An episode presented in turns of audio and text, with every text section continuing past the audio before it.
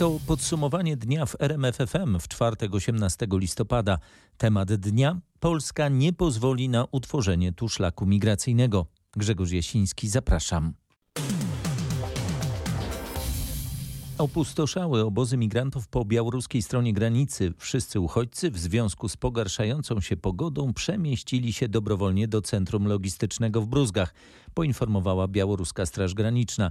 Niemieckie źródła rządowe zapewniają, że Berlin nie zgodził się na żadne porozumienie z Białorusią w sprawie rozwiązywania kryzysu migracyjnego na granicy polsko-białoruskiej.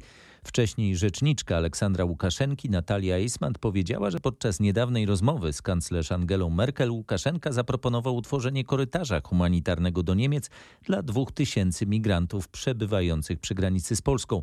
My bierzemy na siebie zobowiązanie do działania na rzecz powrotu pozostałych pięciu tysięcy do ojczyzny i Angela Merkel zgodnie z tymi ustaleniami będzie prowadzić negocjacje z Unią, w tym w sprawie organizacji korytarza humanitarnego do Niemiec, oświadczyła Eismand. Informacjom o planach przyjęcia migrantów zaprzeczył goszczący w Polsce minister spraw wewnętrznych Niemiec Horst Seehofer.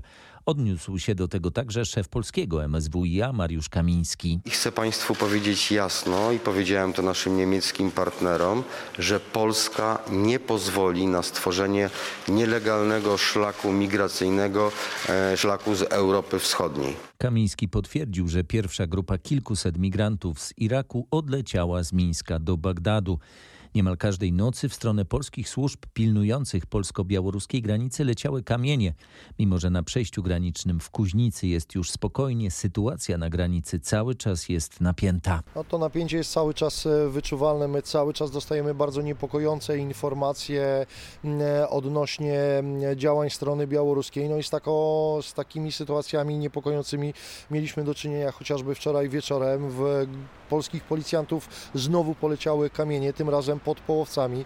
Tam interweniowało blisko 70 funkcjonariuszy w związku e, z sytuacją, jaką e, doszło właśnie na pasie granicznym e, Polski z Białorusią. Jeden z naszych policjantów został uderzony kamieniem w nogę, jemu na szczęście nic się nie stało. Mówił podinspektor Tomasz Krupa, rzecznik podlaskiej policji. Polska stawia białoruskim władzom ultimatum. Jeśli sytuacja przy granicy się nie uspokoi, zamkniemy przejście kolejowe w Kuźnicy. Taki list szefa polskich pograniczników trafił do przewodniczącego Państwowego Komitetu Granicznego Republiki Białorusi. Ile czasu dostał Mińsk na spełnienie tego żądania? Trzy dni. W liście podpisanym przez komendanta Straży Granicznej Tomasza Pragę wyrażono oczekiwanie, że sytuacja w pobliżu przejścia w Kuźnicy ustabilizuje się najpóźniej do niedzieli 21 listopada. Wspomniano tam liczne incydenty i ataki na polskie służby, w których ranni zostali policjanci, żołnierze i pogranicznicy. Jak napisano w liście, napięta sytuacja w tym miejscu sprawia, że jest ryzyko dalszych incydentów, w tym na przykład katastrofy kolejowej. Dlatego jeśli nie będzie poprawy, polska strona zablokuje ruch pociągów przez przejście w Kuźnicy. Oto już wcześniej apelował do polskich władz m.in. Związek Zawodowy Maszynistów, który przekonywał, że migranci mogą próbować dostać się do pociągów, by przekroczyć granicę. Informował Paweł Balinowski. Senat w trybie pilnym zajmie się pod koniec miesiąca ustawą regulującą zasady dostępu do pogranicza po zakończeniu stanu wyjątkowego, czyli po 2 grudnia. Wczoraj Sejm przyjął rozwiązania, które właściwie przedłużają obecne regulacje, choć tylko na podstawie rozporządzenia. We wczorajszym głosowaniu posłowie opozycji byli podzieleni. Czy tak samo będzie w Senacie? Opozycja, podobnie jak w Sejmie, będzie starała się wprowadzić do ustawy poprawki, ale to kolejny już raz, kiedy w sprawie kryzysu na granicy senacka większość może się złamać. Tak samo było przy podejmowaniu decyzji w sprawie budowy muru. Koalicja Obywatelska i Lewica głosowały przeciw, ale ustawa bez poprawek trafiła do prezydenta dzięki głosom ludowców. Wczoraj w Sejmie PSL ostatecznie też opowiedział się za utrzymaniem dotychczasowych zasad na pograniczu. PiS przekonuje, że to jedyny sposób, by nie doprowadzić do eskalacji kryzysu. Jest ogromne zagrożenie. No i myślę sobie, że, że tam osoby postronne raczej no, nie powinny przebywać. Mówił senator Marek Martynowski z PiSu. Po zakończeniu stanu wyjątkowego dostęp na pogranicze nadal mają mieć wyłącznie mieszkańcy i pracownicy, a od grudnia także warunkowo dziennikarze. Relacjonował Roch Kowalski. Caritas Polska rusza z akcją Namioty Nadziei. Chodzi o łącznie siedem miejsc w strefie stanu wyjątkowego i tuż poza nią, w których każdy potrzebujący przez całą dobę może uzyskać pomoc humanitarną. Namioty stanęły m.in. w okolicach Białowieży i w Podlipkach, głównie z myślą o migrantach, ale też o organizacjach i mieszkańcach niosących im pomoc. W punktach można otrzymać żywność, ciepłe ubrania czy koce. Odpowiadamy na cierpienie człowieka, gdziekolwiek je widzimy. Pomagamy bez względu na to, kim jest potrzebujący, skąd pochodzi, jaką religię wyznaje, czy jakie ma podglądy. Ci ludzie, którzy tworzą te parafie, nasi bracia i siostry, y, to są dobrzy ludzie, którzy mają z dziada, pradziada rozeznane, co jest dobre i co jest złe. I za każdym razem, kiedy ktokolwiek z tych ludzi, którzy są w pielgrzymce, tak bym to określił, przychodzili obok ich domów i wyciągali rękę, czy po jedzenie, czy po picie, czy prosili o ubrania, oni z życzliwości swojego serca pomagali tym osobom na długo, zanim my tutaj przyjechaliśmy. Wzmacniamy to, co mieszkańcy, to, co dana parafia robi. To jest nasze zadanie. Wyjaśniali dziś przy namiocie w Podlipkach ojciec Kordian Schwarz z Caritas Polska i Marcin Iżycki, dyrektor Caritas Polska. Tymczasem troje mieszkańców Białego Stoku usłyszało zarzuty w związku ze zniszczeniem samochodów medyków na granicy. Te osoby mogą trafić do aresztu. Policjanci wystąpili z wnioskiem o tymczasowe aresztowanie na okres trzech miesięcy. Dwaj mężczyźni w wieku 23 i 25 lat oraz 23-letnia kobieta usłyszeli zarzuty zniszczenia cudzej rzeczy. Grozi za to od trzech miesięcy do pięciu lat więzienia. Jak informowała wcześniej policja, w mieszkaniach tych osób, które związane są ze środowiskiem pseudokibiców, znaleziono znaleziono m.in. maczety i noże, które mogły być użyte do zniszczenia samochodów. Sprzed Komendy Wojewódzkiej Policji w Białymstoku Piotr Bułakowski. Jest kolejny rekord jesiennej fali pandemii. Ostatniej doby potwierdzono ponad 24 800 nowych zakażeń koronawirusem. Zmarło 370 osób. Co jeszcze zwraca uwagę w raporcie Ministerstwa Zdrowia? Zdecydowanie najwięcej nowych zakażeń, ponad 5 tysięcy jest na Mazowszu. Za nami kolejny dzień, gdy ponad 2,5 tysiąca infekcji wykryto na Śląsku, a ponad 1,5 tysiąca w Wielkopolsce, w Małopolsce i na Lubelszczyźnie. Ponad 3 czwarte osób zakażonych w wielu szpitalach to osoby niezaszczepione, przyznaje profesor Tadeusz Orłowski z Instytutu Gruźlicy i Chorób Płuc w Warszawie. My wykrywamy u osób nawet przyjmowanych do szpitala zakażenia u osób zaszczepionych, ale te osoby się zgłaszają, nie wiedząc nawet, że są zakażone. A zatem przebieg u osób zaszczepionych jest całkowicie odmienny. Te objawy są dużo lżejsze. Rośnie liczba wykonanych testów w kierunku koronawirusa. Ostatniej doby laboratoria w całym kraju wykonały ich prawie 100 tysięcy. Podsumowuje Michał Dobrołowicz. 2529 nowych przypadków koronawirusa potwierdzono w ciągu ostatniej doby w Śląskiem. Region ten znów jest na drugim miejscu po Mazowszu pod względem liczby nowych zakażeń. Bardzo szybko przybywa chorych na COVID-19 w szpitalach.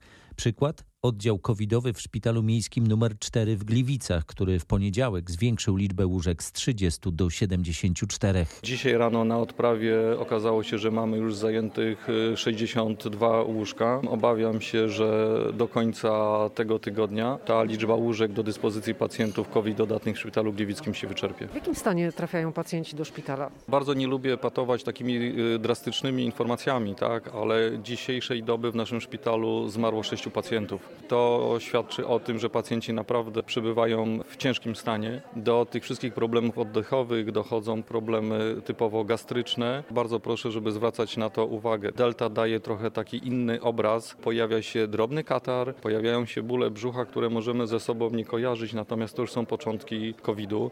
Z Przemysławem Gliklichem, prezesem Gliwickiego Szpitala, rozmawiała Anna Kropaczek. Na Lubelszczyźnie wiele wskazuje na to, że szczyt czwartej fali już minął. Tydzień temu był najwyższy wynik zachorowań 2123.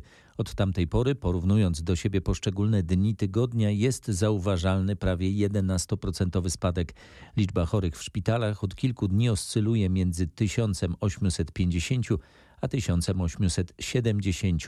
Czy to przełom? Wojewoda lubelski Lech Sprawka jest umiarkowanym, ale jednak optymistą. Tydzień temu był szczyt zachorowań 2123, dzisiaj 1895. Każdy kolejny dzień Porównując tydzień do tygodnia daje spadek około 10-11%. Może niedużo, ale... Nawet gdyby ona utrzymała się na tym poziomie, to rzeczywiście y, oznaczać będzie, że szczyt czwartej fali mamy za sobą. Wciąż mamy bardzo dużo zgonów, między 50 a 100 dziennie i ta tendencja na razie niestety nie jest spadkowa. Podsumowywał nasz reporter Krzysztof Kot. Małopolskie szpitale zużywają więcej tlenu niż podczas poprzedniej fali pandemii. W regionie zabezpieczono już 1700 łóżek covidowych, hospitalizowanych jest ponad 1200 pacjentów.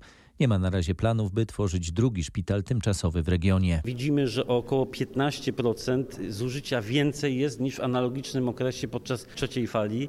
Stąd bardzo mocno pracujemy, aby te dostawy tlenu były stałe. Mamy bank tlenu zagwarantowany dla Małopolski. Na tą chwilę nie ma konieczności uruchamiania kolejnego, drugiego szpitala tymczasowego. Będziemy rozbudowywali łóżka szpitalne w oparciu o wyznaczone szpitale. Zapowiada wojewoda Małopolski Łukasz Kmita. Nowe obostrzenia covidowe nie są planowane mimo rekordów czwartej fali epidemii. Wiceminister zdrowia Waldemar Kraska argumentuje, że w dwóch województwach podlaskim i lubelskim czwarta fala słabnie. W całej Polsce, panie redaktorze, jest no, bardzo różnie. To nie ma tak, że we wszystkich województwach mamy taką samą sytuację. W różnych województwach w zależności od zagęszczenia, jeżeli chodzi o ilość ludności, ale także od ilości y, wykonanych w danym województwie szczepień. 370 osób zmarło dzisiaj, wczoraj 463 osoby. Będą obostrzenia, panie ministrze? Na dzień dzisiejszy chcemy tylko i wyłącznie egzekwować te obostrzenia, które są w tej chwili. Panie rektorze, jeżeli byśmy wszyscy, naprawdę wszyscy, przestrzegali tych obostrzeń, które są, naprawdę tych zgonów można byłoby uniknąć. Pytany o komentarz do tego, że obostrzenia wprowadzono kolejny raz w wielu krajach europejskich, gość popołudniowej rozmowy w RMFFM odpowiada. Podchodzimy do takich y, obostrzeń, które są y, przez nasz rząd y, nakładane no, z dużą dozą ostrożności. Jakby mamy już od wielu, wielu wieków, prawda, taki jakby w genach, e, gen sprzeciwu jakby. Rozmowa Piotra Salaka z Waldemarem Kraską jest na rmf24.pl. Przed nami jeszcze mniej więcej 3 lata pandemii koronawirusa, tak mówią eksperci, a to oznacza, że jeszcze długo będziemy borykać się z przeciążeniem służby zdrowia, poważnym zagrożeniem życia i obostrzeniami. To wniosek z dyskusji podczas krakowskiego kongresu Open Eyes Economy Summit, którą prowadził Krzysztof Berenda. Dlaczego pandemia ma jeszcze tyle potrwać? Powód jest jeden, niski poziom wyszczepienia, tak mówi Dorota Hryniewiecka-Firlej, szefowa polskiego oddziału Pfizera. Uporamy się z pandemią, jeśli rzeczywiście poziom wyszczepialności będzie na takim poziomie powyżej 90%, który da nam zabezpieczenie populacyjne. A obecnie zamiast tych 90% mamy około 50% wyszczepienia społeczeństwa i niestety może się to na nas zemścić. Sądzę, że przy tak niskim poziomie wyszczepialności w Polsce my za chwilę wyprodukujemy swoją własną odmianę wirusa. No i z tą odmianą też będzie problem, dlatego ważne są szczepienia. Wirus będzie, natomiast e, no myślę, że za kilka lat no będzie on traktowany jak grypa, prawda? Więc no ale faktycznie to jest to, co, co, co mówimy wszyscy, wyszczepialność, wyszczepialność i wyszczepialność. I cały czas to powtarza prezes sieci przychodni LuxMed, Anna Rulkiewicz. Całą rozmowę relacjonował Krzysztof Berenda. Mimo deklaracji posłów PiS do Sejmu nadal nie trafił projekt, który ma umożliwić pracodawcom weryfikację szczepień pracowników. W partii rządzącej nie ma jednomyślności i nie udało się jeszcze zebrać podpisów pod ustawą. Na razie PiS w ponad 200-osobowym klubie ma problem ze znalezieniem 15 posłów chętnych do złożenia podpisów. Problemy z ustawą ciągną się już od wakacji. Najpierw nie udało się osiągnąć kompromisu w ramach rządowej koalicji, teraz są kłopoty nawet na poziomie sejmowym. Szef senackiego klubu PiSu Marek Martynowski przekonuje, że ustawa nie jest potrzebna i że wcale nie pomoże w przyspieszeniu programu szczepień. Z tego co wiem, to niektórzy, niektórzy posłowie już się wycofują ze swoich podpisów. No ja uważam, że to, to jest nie, niefortunny zapis. Raczej nie powinno być to, to w tym kierunku, żeby wymuszać na pracownikach takiego dokumentu. Rozwiązań nie popiera też koalicyjna Solidarna Polska oraz część posłów, którzy w ostatnim czasie dołączyli do klubu PiSu. Według założeń projekt ma umożliwić pracodawcom sprawdzanie szczepień pracowników, a jeśli ci nie będą ich mieli, przełożony będzie mógł ich oddelegować na inne stanowisko, nie wymagające kontaktu z ludźmi. Informuje Roch Kowalski. Chorych na COVID w ciężkim stanie należy coraz wcześniej przygotowywać do podłączenia do aparatury ECMO. To zalecenie pełnomocnika ministra zdrowia do spraw pozaustrojowego natleniania krwi. Jest coraz więcej chorych, dla których ostatnią deską ratunku jest właśnie ECMO, ale niestety choroba w tej fali pandemii ma tak gwałtowny przebieg, że przeżywalność drastycznie spada. Mówi w rozmowie z RMFFM dr Robert Gałązkowski, który odpowiada za koordynację systemu ECMO. Pacjenci młodzi do ostatnich chwil siedzą w domu, kiedy poziom saturacji wychodzi u nich na poziomie, spada poniżej 70, dochodzi do 60, wzywają wtedy karetkę, ale po kilku godzinach ten pacjent już jest na respiratorze i tak naprawdę to jest moment na to, żeby rozpatrywać go do podłączenia do aparatury ECMO. Ta część społeczeństwa, która się nie zaszczepiła, doprowadziła niestety do tego, że medycyna coraz częściej staje się bezradna w próbie ratowania tych pacjentów. A kto trafia pod ECMO? To są w większości ludzie młodzi, to są pacjenci od 20 roku życia wzwyż i niestety w 90% pacjenci niezaszczepieni. Nie ma dnia, by śmigłowiec LPR nie transportował chorego na COVID do ośrodka z urządzeniem ECMO.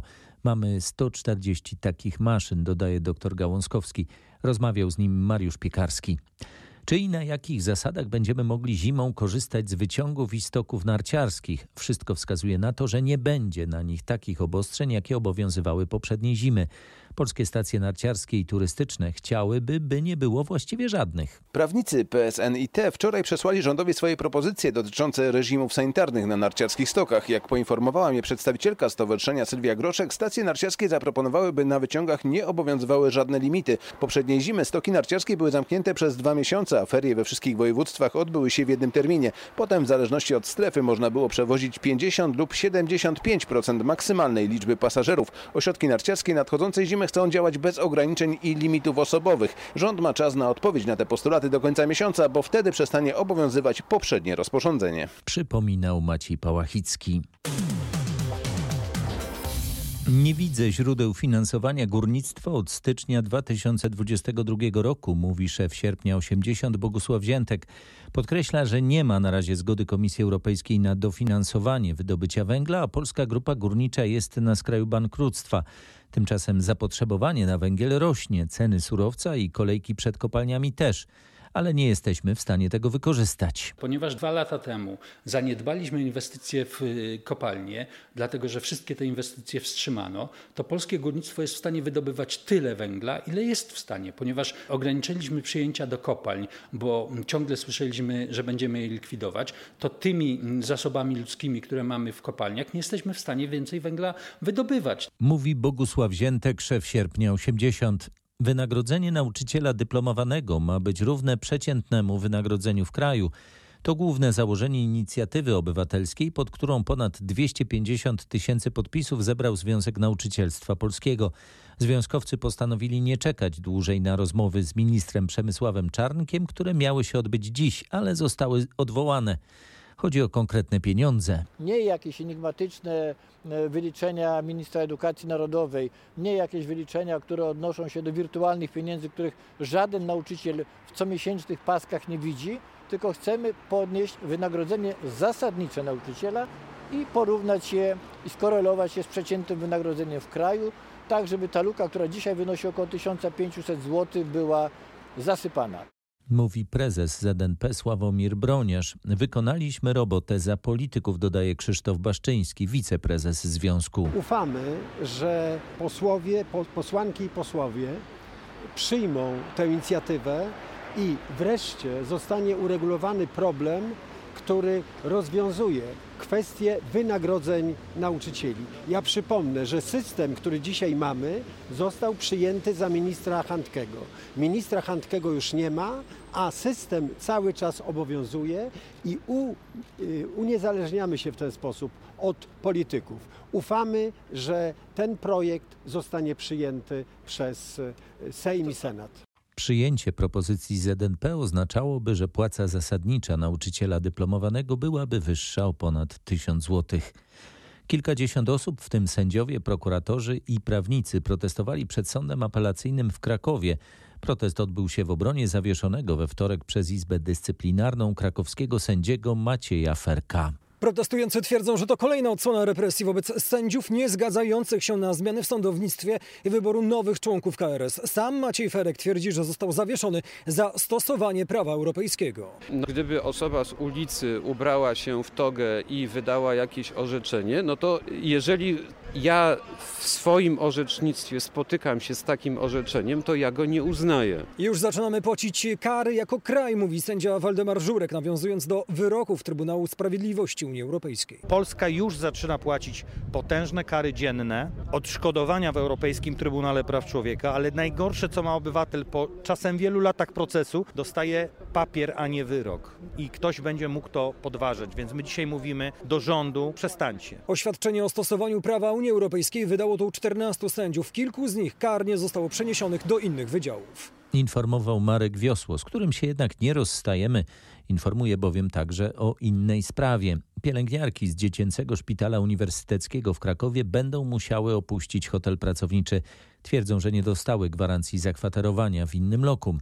Władze szpitala zapewniają, że to nieprawda. 60 pielęgniarek wraz ze swoimi rodzinami będą musiały opuścić hotel pracowniczy w przyszłym roku. Twierdzą, że nie dostały żadnej propozycji lokali zastępczych ani gwarancji powrotu do budynku. One tam mieszkają od 20 i więcej lat. Wyłożyły tam masę pieniędzy, bo wyremontowały co się da i okazuje się, że pielęgniarki zostaną no, pozbawione dachu nad głową. Mówiła Grażyna Gaj z Małopolskiego Związku Zawodowego Pielęgniarek i Położnych. Budynek ma zostać gruntownie wyremontowany. Jego mieszkańcom zaproponowano miejsce miejsca w akademikach. Nie ma jednak dokładnych planów co do jego zagospodarowania w przyszłości. Proponujemy mieszkanie w akademikach w Prokocimiu. Nie, nie mamy żadnych planów odnośnie tego budynku. No, te osoby tam mają czasowe umowy. W związku z tym, no, jak każda umowa czasowa, mogą się kiedyś skończyć. Mówił Tomasz Grodzicki, prorektor Kolegium Medicum Uniwersytetu Jagiellońskiego. Argumenty obu stron przedstawił nasz reporter Marek Wiosło. 10 lat więzienia grozi byłemu prezydentowi Świętochłowic Dawidowi K. Jak informowaliśmy w faktach, został on wczoraj zatrzymany przez policję, podobnie jak jego zastępca i dwaj współpracownicy. Dawid K. usłyszał 11 zarzutów. Dotyczą one m.in. nadużycia uprawnień i wywierania bezprawnego wpływu na działaczy lokalnych mediów, w tym skierowanie gruźb oraz stosowanie mobbingu w urzędzie miejskim. Mówi Aleksandra Nowara, rzeczniczka śląskiej policji. Śledczy zastosowali wobec eksprezydenta 100 tysięcy złotych poręczenia majątkowego, policyjny dozór i zakaz opuszczania kraju. Trzecia porażka Huberta Hurkacza w fazie grupowej turnieju ATP Finals w Turynie. Polak przegrał 2-6, 4-6 z Niemcem Aleksandrem Zwieriewem i stracił szansę na awans do półfinału imprezy, która kończy sezon. Mimo nie najlepszego występu w Turynie, wrocławianin z całego sezonu może być jednak bardzo zadowolony, bo awansował m.in. do półfinału Wimbledonu i wygrał turnieje w Miami i Metz. Bardzo się cieszę z tego roku, był to myślę, że niesamowity rok dla mnie. Szkoda trochę tych finałów, że nie potoczyły się tak, jakbym to sobie zaplanował, ale cóż, czasami, czasami tak bywa. Myślę, że ogromne doświadczenie tutaj zdobyłem mówił Hubert Hurkacz. W turnieju WTA Finals w Guadalajarze triumfowała Garbinie Muguruza, która 6-3-7-5 wygrała ze Estonką Anet Kontaveit. Muguruza jest pierwszą Hiszpanką, która wygrała tę imprezę. Iga Świątek wygrała jeden mecz grupowy, ale nie awansowała do półfinału. Łódź znalazła się wśród 25 miejsc z całego świata, które warto odwiedzić w 2022 roku. Taki ogólnoświatowy ranking co roku tworzy redakcja National Geographic Traveler. Łódź y, ma wiele atutów, ale takie najważniejsze, które mnie zachwycają za każdym razem, kiedy jestem w tym mieście, to chyba jest ta prawdziwość. To, że mm, tkanka miejska, która jest wspaniała, te stare fabryki przecież, które są rewitalizowane, są przekształcane w miejsca dla mieszkańców i dla turystów, ale z poszanowaniem historii. Tu nie ma plastiku, tu nie ma udawania, to są prawdziwe mury, w których jest nowe życie. Powiedział nam zastępca redaktora naczelnego National Geographic Traveler Michał Cesanis. Panorama Warszawy, podziwiana z przeszklonej platformy na wysokości 200 metrów, to Skyfall Warsaw. W nowoczesnym wieżowcu przy rondzie Daszyńskiego znajduje się wyjątkowa atrakcja turystyczna – taras widokowy, który odchyla się od budynku pod kątem 15 stopni. By dać się porwać złudzeniu, że platforma może oderwać się od budynku, trzeba przyjąć odpowiednią pozycję, tłumaczy Edyta Popławska ze Skyfall Warsaw. Odsłaniamy się do szyby, a nie zasłaniamy, czyli ochraniamy swoją pozycję. Platforma się wychyla faktycznie trochę strasznie. Przez te efekty dźwiękowe i przez głos rozbijanej szyby bywało naprawdę momentami e, przerażająco, aczkolwiek troszeczkę też mi się wydawało, że to będzie jednak większe wychylenie. Te 15 stopni to nie jest aż, aż tak dużo, ale to co robi wrażenie to jest zdecydowanie właśnie ta muzyka, która jeszcze potęguje nasze wrażenia. Myślę, że warte, e, warte obejrzenia e, i może już na przykład za kolejnym razem już człowiek bardziej spokojnie do tego podejdzie. Skyfall Warsaw zostanie udostępniony osobom indywidualnym w pierwszym kwartale przyszłego roku, a już dziś na rmf24.pl można zobaczyć to 46. piętro warszawskiego wieżowca. Ponad 100 ton zabytków wydobyli nurkowie przy okazji pogłębiania toru wodnego między Szczecinem a Świnoujściem.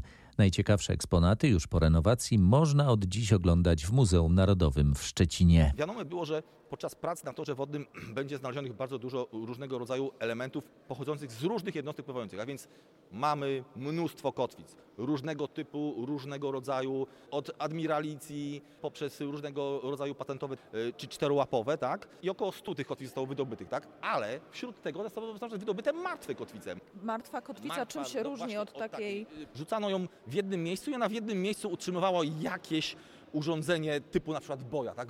Nie była cały czas wciągana i wyciągana tak, i zrzucana, tak? Ona była martwa w jednym miejscu. Mówił naszej reporterce Anecie Łuczkowskiej Aleksander Ostasz z Fundacji Dziedzictwo Morza. Z dna udało się wydobyć też m.in. silnik i śmigło od amerykańskiego bombowca B-17, działka z Ubota czy groty harpunów wielorybniczych. Międzynarodowe konsorcjum z udziałem naukowców z Uniwersytetu Przyrodniczego we Wrocławiu zaprojektuje księżycową nawigację. Budowę koncepcji systemu, który będzie wykorzystywany w przyszłych misjach księżycowych, dofinansowała Europejska Agencja Kosmiczna. Jeżeli będzie e, system nawigacyjny w, e, w pełni zbudowany po, po 2030 roku, to e, no, nawigacja będzie możliwa po bliższej, dalszej stronie Księżyca.